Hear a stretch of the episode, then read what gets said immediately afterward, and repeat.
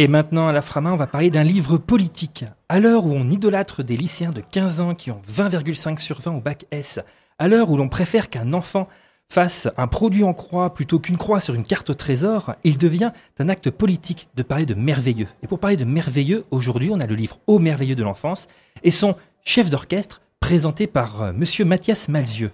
Mathias Malzieux, bonjour. Bonjour. Alors, comme vous dites dans la préface, euh, parler de merveilleux est un acte politique. En quoi parler de quelque chose qui a l'air si, si simple, si enfantin, est un acte de rébellion par rapport au monde qui nous entoure? Parce que l'enfant intérieur euh, permet de rester soi-même le plus longtemps possible et que les gens le confondent avec une régression. C'est-à-dire que moi j'ai 50 ans, j'ai un enfant intérieur, je suis très bien avec mon âge de 50 ans, j'aime prendre des responsabilités d'adulte. Mais par contre, je ne me prends pas au sérieux, je fais les choses très sérieusement mais je me le prends pas au sérieux. Et ça, ça, ça rend la possibilité de nuance euh, beaucoup plus euh, tangible.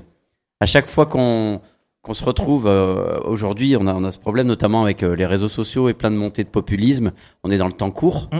Dans le temps court, c'est celui qui s'indigne le plus vite qui a, qui a, raison, celui qui crie le plus fort. Qui crie le dernier même. Alors on a des ou qui crie le dernier. Il y a beaucoup d'identitarisme mm. de, des deux côtés de de l'hémisphère politique des, des, extrêmes. Euh, et du coup, euh, le mer on peut l'appeler comme on veut, hein, la, la, poésie, le, merveilleux, euh, l'imagination. On croit que c'est un truc d'enfant et que du coup, ça c'est pas important. Pas important, ouais. Et en fait, c'est très sérieux. Mais c'est le sérieux au sens du philosophe Jean Kelevitch. Hum C'est-à-dire, c'est pas se prendre au sérieux. Parce que par exemple, l'enfant quand il joue, il est très sérieux.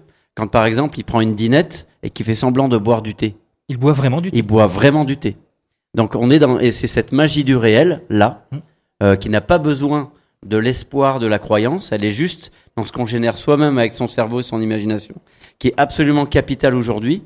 Parce qu'aujourd'hui voilà, on n'est plus dans ce temps-là. Et qu'est-ce qui propose tout ça? C'est l'écriture par exemple, on est évidemment euh, l'écriture et la lecture dans un cadre dans un salon du livre. Euh, et ce temps long, il est avec les histoires. Donc c'est pour ça que avoir recours au merveilleux et demander à des auteurs de parler de leurs souvenirs d'enfance et de pourquoi et comment euh, ils ont eu envie d'être des raconteurs d'histoire, pour moi, c'est éminemment politique.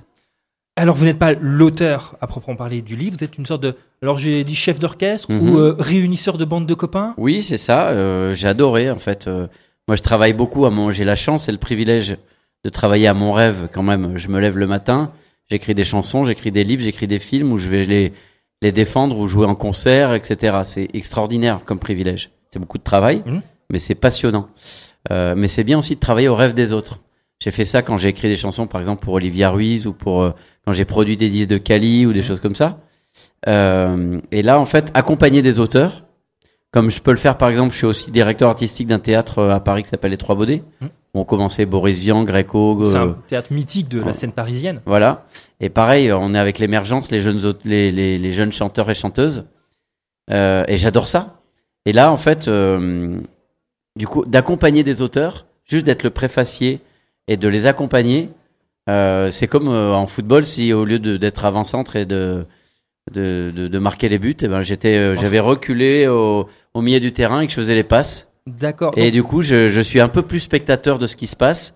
Et du coup, j'ai un retour, un recul sur ce qui se passe. Et c'est très nourrissant parce que j'apprends énormément en essayant d'accompagner comme ça. Comme, euh, ben, en tout cas, moi, les profs qui m'ont le plus marqué, c'est des profs que tu sens qu'ils continuent d'apprendre au moment où ils t'apprennent eux. Alors, euh, il y a des textes qui sont, qui sont admirables. euh, on va pas tous les citer. euh, Baptiste Beaulieu, un texte magnifique. Olivier Ruiz aussi, un texte magnifique. Comment est-ce que vous, vous arrivez à créer quelque chose de cohérent? Parce qu'il y a une grande cohérence à l'intérieur des textes. Bon, ça parle bien entendu d'un thème, l'enfance, des souvenirs d'enfance ou des, ou des rêves d'enfance qu'il y a. Comment est-ce que vous faites? Vous, vous, vous surveillez, vous, vous classez ou vous leur laissez euh, carte blanche et après Non, vous- c'est- une carte blanche, mais euh, la thématique est assez précise et on discute beaucoup. C'est-à-dire que même, c'est pas juste des, des mails que j'envoie avec des gens qui me disent oui. Il y en a quelques-uns que euh, où vraiment il y a eu très peu d'échanges euh, et, et en plus des fois ça a été super direct. Donc il y a pas toujours, faut pas toujours faire le malin quand on est le chef d'orchestre à vouloir euh, changer tous les réglages tout le temps. et prendre quand la ça- place de l'auteur. Quand ça marche, ça marche. Euh, et puis il y a des moments, il y en a d'autres qui ont besoin de plus de retours. Euh, Il y en a qui en ont envie, il y en a qui n'ont pas envie. Donc il faut savoir s'adapter à chaque personne. C'est ce qui est exactement passionnant. C'est pas, euh, voilà, c'est à la carte quoi. C'est pas une nomenclature comme ça. de comment il faut faire ou comment il faut pas faire. Et c'est ce que j'ai adoré. Moi, vraiment, c'est de devoir m'adapter à, à chaque personnalité, à chaque timing aussi, parce qu'il y en a qui sont en train, il y en a qui sont en promo, d'autres qui sont en train d'écrire un livre et qui ont pas, qui ont pas envie de sortir, ou au contraire, qui aiment sortir parce qu'ils ont besoin de prendre de recul avec leur livre. Donc tout ça, je le connais parce que moi, je le vis aussi. Le Et aussi, ça m'arrive de faire des projets euh, euh, autres quand je suis en train d'écrire un roman, par exemple. Et donc j'ai adoré, euh, j'ai adoré les discussions. euh, et des fois, c'est dans des discussions que ça a donné des idées. Notamment un truc qui était hyper mignon euh, avec Baptiste Beaulieu justement, euh, qui me dit ouais, alors j'ai cette histoire et tout. euh, je fais, Ah, mais mais peut-être que c'est elle est un peu trop cruelle. euh. Je fais bah non, au contraire. Le merveilleux, il ressort par le contraste. Justement. En Donc plus, c'est c'est ce qui est génial. Donc vas-y. Et il trouvait pas de, de, de titre et c'est moi qui lui ai trouvé son titre. le lapin de Garenne. Non, Euh, la- le, poulet. de Garenne. Parce Mais on va pas le dire poulet- pourquoi. Voilà, poulet de Garenne. Et d'ailleurs, c'est la première que j'avais citée parce que pour moi, presque, c'est presque celle qui. Alors, aucun- j'ai beaucoup de respect pour les autres. hein. C'est celle qui me collait plus dans l'esprit du merveilleux. Peut-être Ouais. aussi par rapport à moi, mon vécu. Et Ouais, mon bien sûr. Mais ce qui est bien aussi avec le, ces, les- ces livres comme ça, euh, collectifs, c'est que du coup, c'est un kaléidoscope.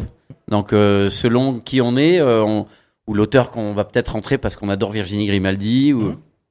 et puis finalement, on va adorer la BD de Zepp ou, ou le poème de Cécile Coulon. Oui, c'était magnifique. Et, euh, et j'aime cette idée là de, de surprise, quoi, de, de pochette surprise un peu.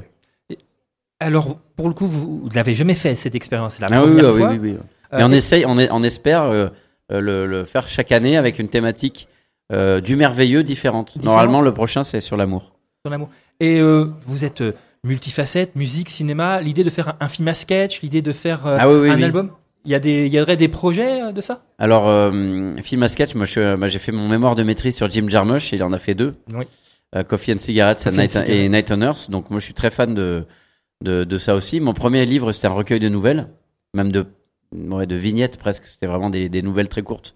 Une, Genre, pa- une page ou deux, quoi. Jean-Frédéric Brown ou des choses comme ça? Oui, j'aime beaucoup. Mais c'était plus dans l'esprit de hum, presque de, enfin, sans prétention, sans. En tout cas, c'était dans l'influence de euh, Richard Brotigan un peu. D'accord. Bah, Il n'y a pas de honte. C'est un autre. Ah mais j'adore. moi, je- j'adore.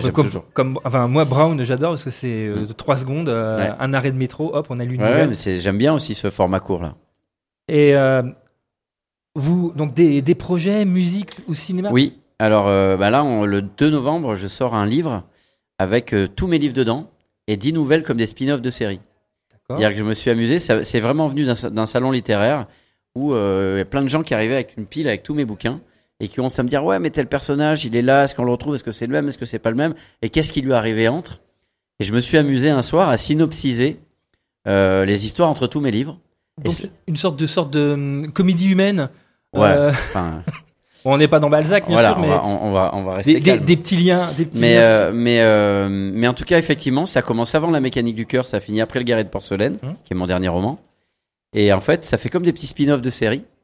Et ça, fait de tous mes livres une seule et même histoire euh, qui sort chez Le Poche. Et j'ai fait la bande originale de ça avec Dionysos. Tous les, les deux, euh, le livre et le disque s'appellent L'Extraordinarium.